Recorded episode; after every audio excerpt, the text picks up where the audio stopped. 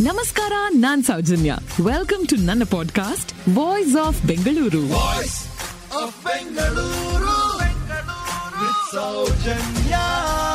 Mahabharata Bhagavata ಅಷ್ಟಾದಶ ಪುರಾಣಗಳನ್ನ ವ್ಯಾಸ ಮಹರ್ಷಿಗಳು ರಚಿಸಿದ್ದು ಈ ಜಾಗದಲ್ಲೇ. ಇತಿಹಾಸದಲ್ಲಿ ನಮೂದಿಸಲಾಗದಷ್ಟು ಹಿಂದಿನಿಂದ ನಮ್ಮ ಹಿರಿಯರು ಬದರಿಕಾಶ್ರಮಕ್ಕೆ ಹೋಗ್ತಾನೆ ಇದ್ದಾರೆ. ಅಲ್ವಾ? ಇದೇ ಬದರಿ ಕ್ಷೇತ್ರದ ಹತ್ತಿರದಲ್ಲಿ ಮಾಣ ಅನ್ನೋ ಒಂದು ಚಿಕ್ಕ ಗ್ರಾಮ ಇದೆ. ಈ ಗ್ರಾಮದಲ್ಲಿರುವಂತಹ ಒಂದು ಗುಹೆ. ಈ ಗುಹೆಯೊಳಗೆ ವ್ಯಾಸರು ಮಹಾಭಾರತ, ಭಾಗವತ ಹಾಗೂ ಅಷ್ಟಾದಶ ಪುರಾಣಗಳನ್ನ ರಚಿಸಿದ್ದು. ಅಷ್ಟು ಮಾತ್ರ ಅಲ್ಲ, ಶಂಕರಾಚಾರ್ಯರ ಭಾಷ್ಯ ಗ್ರಂಥಗಳ ರಚನೆ ಆಗಿದ್ದು ಕೂಡ ಇದೇ ಗುಹೆಯಲ್ಲೇ. ಇನ್ನು ಮಧ್ವಾಚಾರ್ಯರು ಸಮಾಧಸ್ಥರಾಗಿದ್ದು ಇಲ್ಲೇ, ಹಾಗಾಗಿ ಇಲ್ಲಿ ಅವರ ಒಂದು ಬೃಂದಾವನವನ್ನ ಕೂಡ ನೋಡಬಹುದು. ಇವೆಷ್ಟು ಈ ಗುಹೆಯ ವಿಶೇಷ. ಇನ್ನು ಪಾಂಡವರ ಸ್ವರ್ಗಾರೋಹಣದ ದಾರಿ ನೋಡ್ಬೇಕಾ ನೀವು? ಪಾಂಡವರು ಹಾಗೂ ದ್ರೌಪದಿ ಸ್ವರ್ಗದ ಕಡೆ ಹೊರಟ ದಾರಿ ಬದರಿ ಕ್ಷೇತ್ರದಿಂದ ಎಂಟು ಮೈಲಿ ದೂರದಲ್ಲಿ ವಸುಧಾರ ಅನ್ನೋ ಒಂದು ಜಲಪಾತ.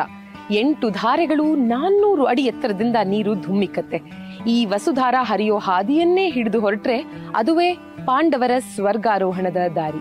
ಇನ್ನು ಇದೇ ಮಾಣ ಗ್ರಾಮದ ಹತ್ತಿರ ಮುಚಕುಂದ ಅನ್ನೋ ಗುಹೆ ಇದೆ. ಮುಚಕುಂದ ತಪಸ್ಸನ್ನ ಮಾಡಿ ವಿಷ್ಣು ಪಾದವನ್ನ ಪಡೆದ ಜಾಗ ಇದು. ಬದರಿ ಕ್ಷೇತ್ರದ ಪಶ್ಚಿಮಕ್ಕೆ ಇಪ್ಪತ್ತೊಂದು ಸಾವಿರದ ಆರ್ನೂರ ನಲವತ್ತು ಅಡಿ ಎತ್ತರದಲ್ಲಿನ ನೀಲಕಂಠ ಶಿಖರದಲ್ಲಿ ಈಗಲೂ ಅಷ್ಟೇ ಶ್ರಾವಣ ಮಾಸದಲ್ಲಿ ಹಿಮ ಸರಿದು ಬೆಟ್ಟದ ಮೇಲಿನ ವಿಷ್ಣು ಪಾದುಕೆಗಳು ಸಾಕ್ಷಾತ್ ನನಗೂ ನಿಮಗೂ ಕಾಣಸಿಗತ್ತೆ. ಇದು ವಿಷ್ಣುವಿನ ಪಾದುಕೆಗಳು. ಇದರ ಹತ್ತಿರದಲ್ಲೇ ಊರ್ವಶಿ ಕುಂಡ ಇದೆ.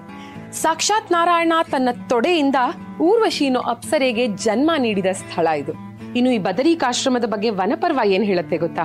ಶೀತ ಉಷ್ಣ ಕೋಪ ತಾಪ ದುಃಖ ಹಸಿವು ಬಾಯಾರಿಕೆ ಈ ಎಲ್ಲವನ್ನ ನೀಗಿಸೋ ಶಕ್ತಿ ಇರೋ ಕ್ಷೇತ್ರ ಬದರಿಕಾಶ್ರಮ ಅಂತ. ಬದರಿ ಅನ್ನೋ ಕ್ಷೇತ್ರ ಇಷ್ಟೆಲ್ಲ ವಿಶೇಷ ಅಂತ ಗೊತ್ತಿತ್ತಾ ನಿಮ್ಗೆ? ಥ್ಯಾಂಕ್ ಯು ಫಾರ್ ಲಿಸ್ನಿಂಗ್ ಮುಂದಿನ ಎಪಿಸೋಡ್ನಲ್ಲಿ ಮತ್ತೆ ಸಿಗೋಣ. ಈ ಪಾಡ್ಕಾಸ್ಟ್ಗೆ ಸಬ್ಸ್ಕ್ರೈಬ್ ಆಗಿ ವಾಯ್ಸ್ ಆಫ್ ಬೆಂಗಳೂರಿನ ಸಂಚಿಕೆಗಳನ್ನ ಮಿಸ್ ಮಾಡದಿರಿ. ನಮಸ್ಕಾರ.